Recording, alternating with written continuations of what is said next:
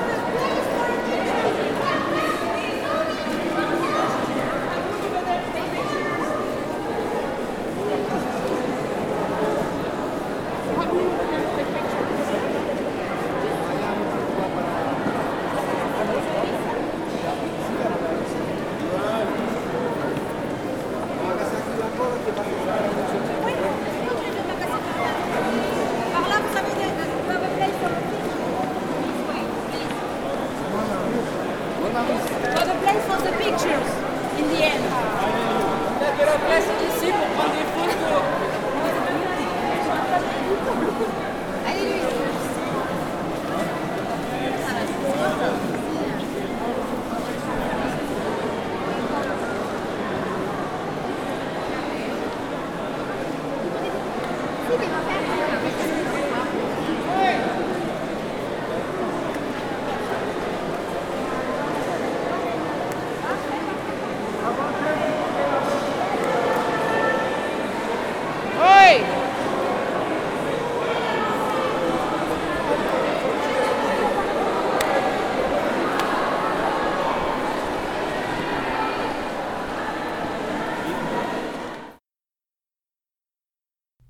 That was Mona Lisa by Leonardo da Vinci. I hope you enjoyed listening to it as much as I did. For more information and links to things I've mentioned, please visit listeningtoart.org. Listening to Art is licensed under a Creative Commons Attribution 4.0 International License.